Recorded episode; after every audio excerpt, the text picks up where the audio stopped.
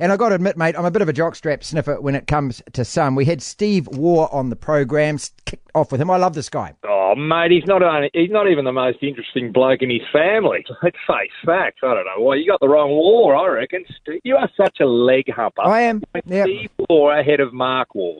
Jesus. Well, but, but, but I mean, he's, he's the guy that would bat for your life, wouldn't he? I wouldn't get Mark Waugh to bat for my life. Yeah, but all right. So if he was batting for my life, I'd go Steve. But if I went, which one should I interview on radio? You get Mark Waugh. Oh my goodness, he's got some tales to tell. Steve was there being, oh, Mr. Strady 180 captain. Mark Waugh was the loose one. Anyway, maybe you'll get smart and get Mark next week. And do remember what they called the other Waugh brother? They called him the Forgotten War, Afghanistan. it's one of the greatest nicknames ever, isn't it? Isn't it? oh, God, yeah. That test series was just brilliant to watch, wasn't it? You were there at the Gabba, so explain.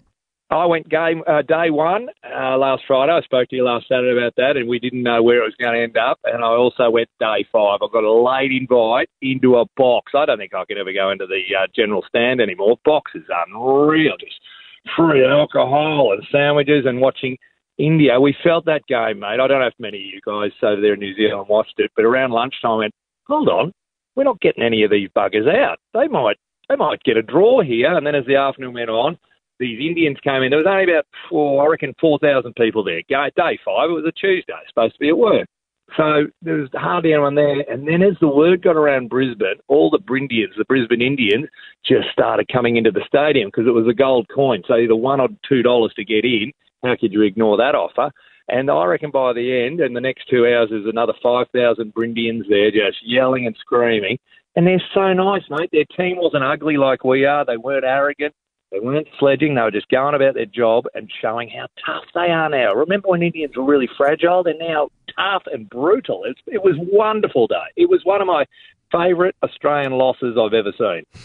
Well, so very noble of you to say so. Yeah, we loved it here, absolutely, because the time zone's perfect to watch as well. And after they gutsed out that draw in Sydney, I was the same as you, mate. It was only, I think they had, they went down to about, they needed a run a minute, and you started to think, hang on a second, this guy Washington, he's batting like a T20, and then all of a sudden, what are we actually seeing the fusion of T20 skills into Test matches? Because if that's the case, that is the way to play.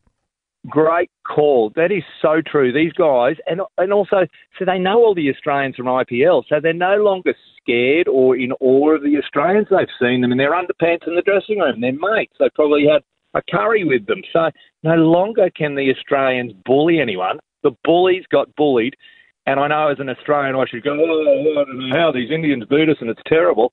I enjoyed it, and but I don't think I enjoyed it as much as the whole of the cricket world. Oh, I yes. know how much Oh, you yes. guys hate our cricket team. Yes. Yeah, that's true. Wait till we get you to the Gabba, mate. Wait till we get you to the Gabba, Oh, eh? isn't that that is gold, mate? Geez, there's been some rushes ever since, mate. Get rid of Tim Paine, get rid of Matthew Wade, get rid of oh, mate everybody. They're now talking about bringing out our one-day captain Aaron Finch, let him bat at number five and make him captain. There's all sorts of outrageous things going on here, mate. We're under pressure again. It's interesting. Well, hey, we did our bit in terms of booking a place in the final at Lords. What? So, what, you? Yeah, yeah. Thanks. Yeah, we may not be there anymore. We got to go now and beat South Africa if we can. So yeah, yeah. Cricket became Test cricket became interesting again in the last few weeks. Did you do? Do you realise though that, that it's not just the cricketing world, the whole of the world. When your cricket teams, but da da da da, da, they got stuffed and we put them in the thing and rotted them into the. ba- ba- And we do. Honestly, mate, we have a public holiday. That's enough. If you don't realise, I'm Australian. Um, and we, we realise our little bubble boys who are making their million dollar Ferrari driving bubble boys playing cricket for Australia. They do get under the skin of everybody, and uh, we got our comeuppance. I hope you're happy. Speaking of comeuppance, look, how dare you treat a professional tennis player like a normal person in your country and make them go into quarantine? How dare you? Now, listen, just because our chief health officer, Dr. Novak Djokovic, said that this isn't good for us. now, because Novak, everybody hates Novak. Everyone hates Novak. Wasn't he the guy that actually had his own private COVID spreading parties a year ago?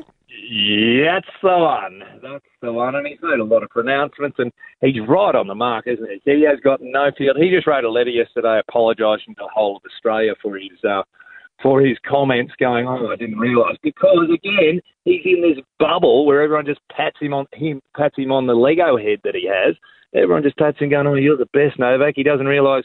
Oh, some people go to work and only make fifty thousand dollars a year, and they're the ones who pay for all my uh, my riches. Uh, out of touch tennis players, mate. I really couldn't give a stuff if it went on, and I love tennis, but they are the most arrogant sports elite sports person there is. Maybe hundred meter runners, maybe the field of the um, final of the hundred meters at any Olympics. They're pretty arrogant, but tennis players are up there, mate. Can they honestly believe that they can even continue touring as, as you know, and playing tournaments all over the world? I mean, the, the whole world's living in a straitjacket, you morons. Well, they don't read the paper. They they have no idea because they've got these entourages and get they're getting you know what they get for losing. So every person here they have to quarantine if they're on one of those planes with somebody. La la la.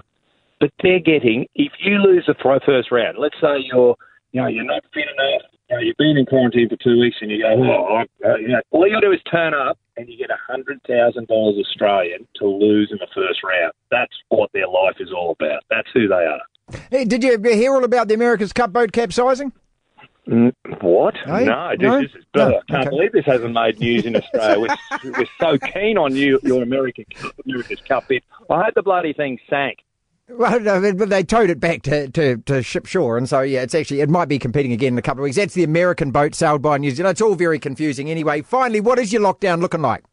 Uh, we uh, we got to take our masks off as of midnight last night. We are now walking around again without masks on and touching each other and drinking beer. We're allowed to dance again as of today.